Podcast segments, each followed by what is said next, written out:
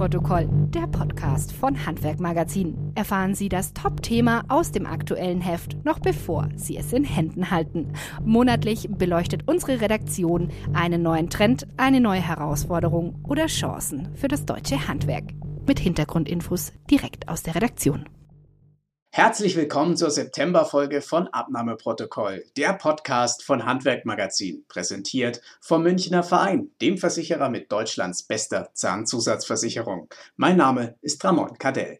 Ja, in diese Jahreszeit fällt traditionell das Kennenlernen von Chef und Azubi. Klar, es ist wieder Ausbildungsstart und ich weiß ja nicht, wie es Ihnen geht. Bevor ich jetzt aber mit abgedroschenen Sätzen um die Ecke komme, wie jedem Anfang wohnt ein Zauber inne, Literaturfans von Hermann Hesse mögen mir verzeihen, komme ich gleich zum Punkt. Immer noch brechen im Handwerk fast 30 Prozent der Azubis vorzeitig ihre Ausbildung ab.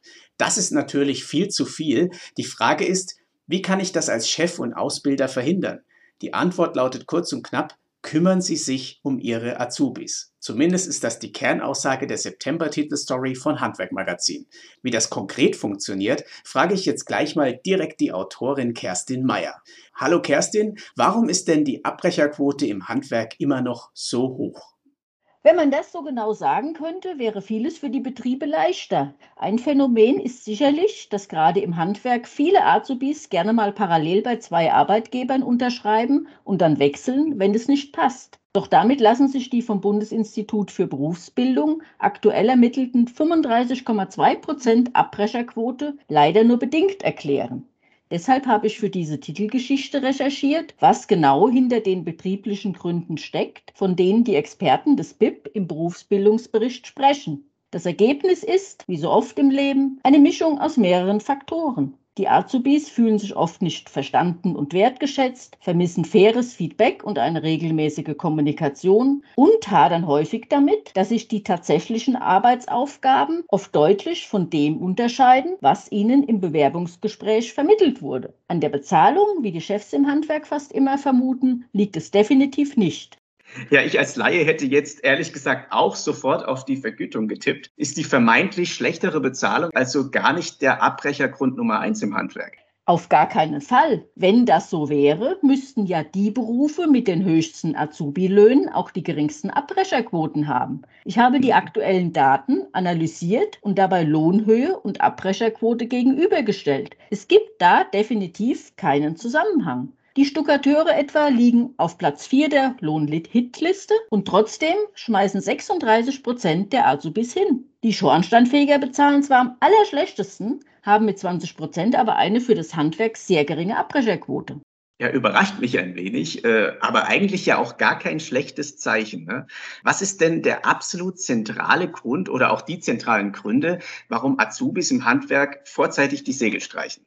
Also lässt man das Geld eben mal außen vor, bleiben vor allem die Themen Wertschätzung und Kommunikation. Das ist dieses Jahr besonders wichtig. Berufsorientierung, Praktika, Probearbeiten sind fast überall ausgefallen. Die Jugendlichen hatten also echt keine Chance, sich auf ihr neues Leben nach der Schule vorzubereiten. Das müssen die Ausbilder in den Betrieben jetzt ein Stück weit während der Ausbildung nachholen und vielleicht immer noch etwas mehr reden und erklären, als sie es sowieso schon tun. Erschwerend kommt hinzu, dass die aktuelle Azubi-Generation besonders sensibel reagiert, wenn sie sich nicht ernst genommen und unterstützt fühlt. Genau das will ich mit meiner Titelzeile Kümmern ist das neue Geld zum Ausdruck bringen.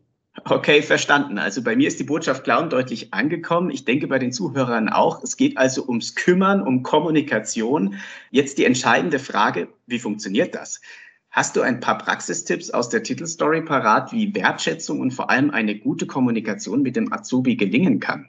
Na klar, habe ich natürlich. Unsere Expertin Julia Riese vom Zentrum für Handwerk und Bildung in Sondershausen hat dazu mit dem Azubi-Coach im Handwerk sogar einen bundesweit angebotenen Lehrgang entwickelt. Dort erfahren Unternehmer und Ausbilder, wie sie etwa über ein Fünf-Finger-Feedback im Betriebsalltag wertschätzend kommunizieren. Die Details will ich hier natürlich noch nicht verraten, doch eines ist klar.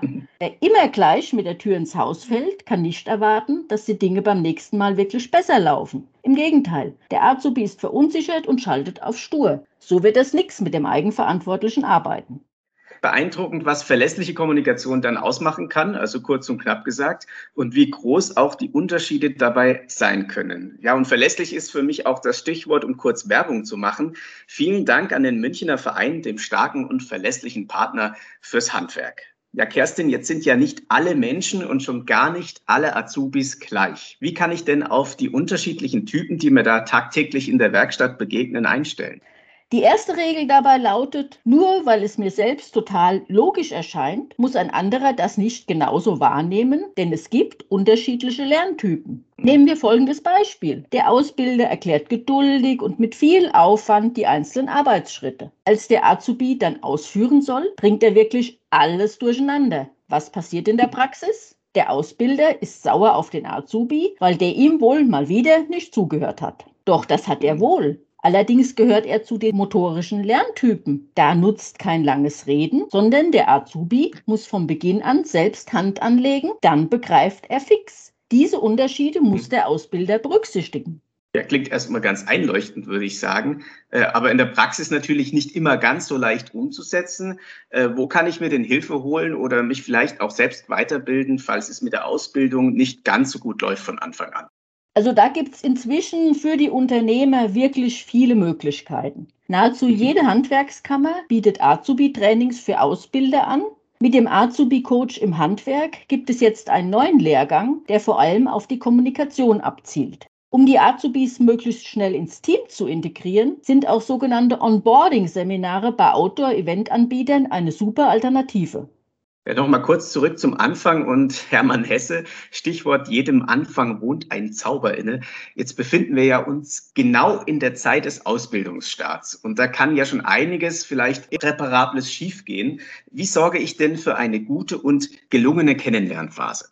Ja, ganz genau. Die ersten Tage und Wochen sind wirklich richtig entscheidend. Denn je eher die Jugendlichen im Team ankommen und sich akzeptiert sehen, desto geringer ist die Gefahr, dass sie die Ausbildung abbrechen. Mhm. Jeder Fußballtrainer aus eigener leidvoller Erfahrung weiß, lässt sich ein Team jedoch nicht auf Knopfdruck formen, sondern muss zusammenwachsen. Um den Prozess anzustoßen, setzen viele Unternehmen auf Azubi-Events gleich nach dem Start. Ziel ist es, dass sich Ausbilder sowie neue und ältere Azubis in ungezwungener Atmosphäre kennen und schätzen lernen. Also auch hier Zusammenhalt und Wertschätzung wieder im Fokus. Äh, zum Abschluss, du kennst das ja schon in zwei Sätzen. Warum sollte man diesen Beitrag unbedingt lesen?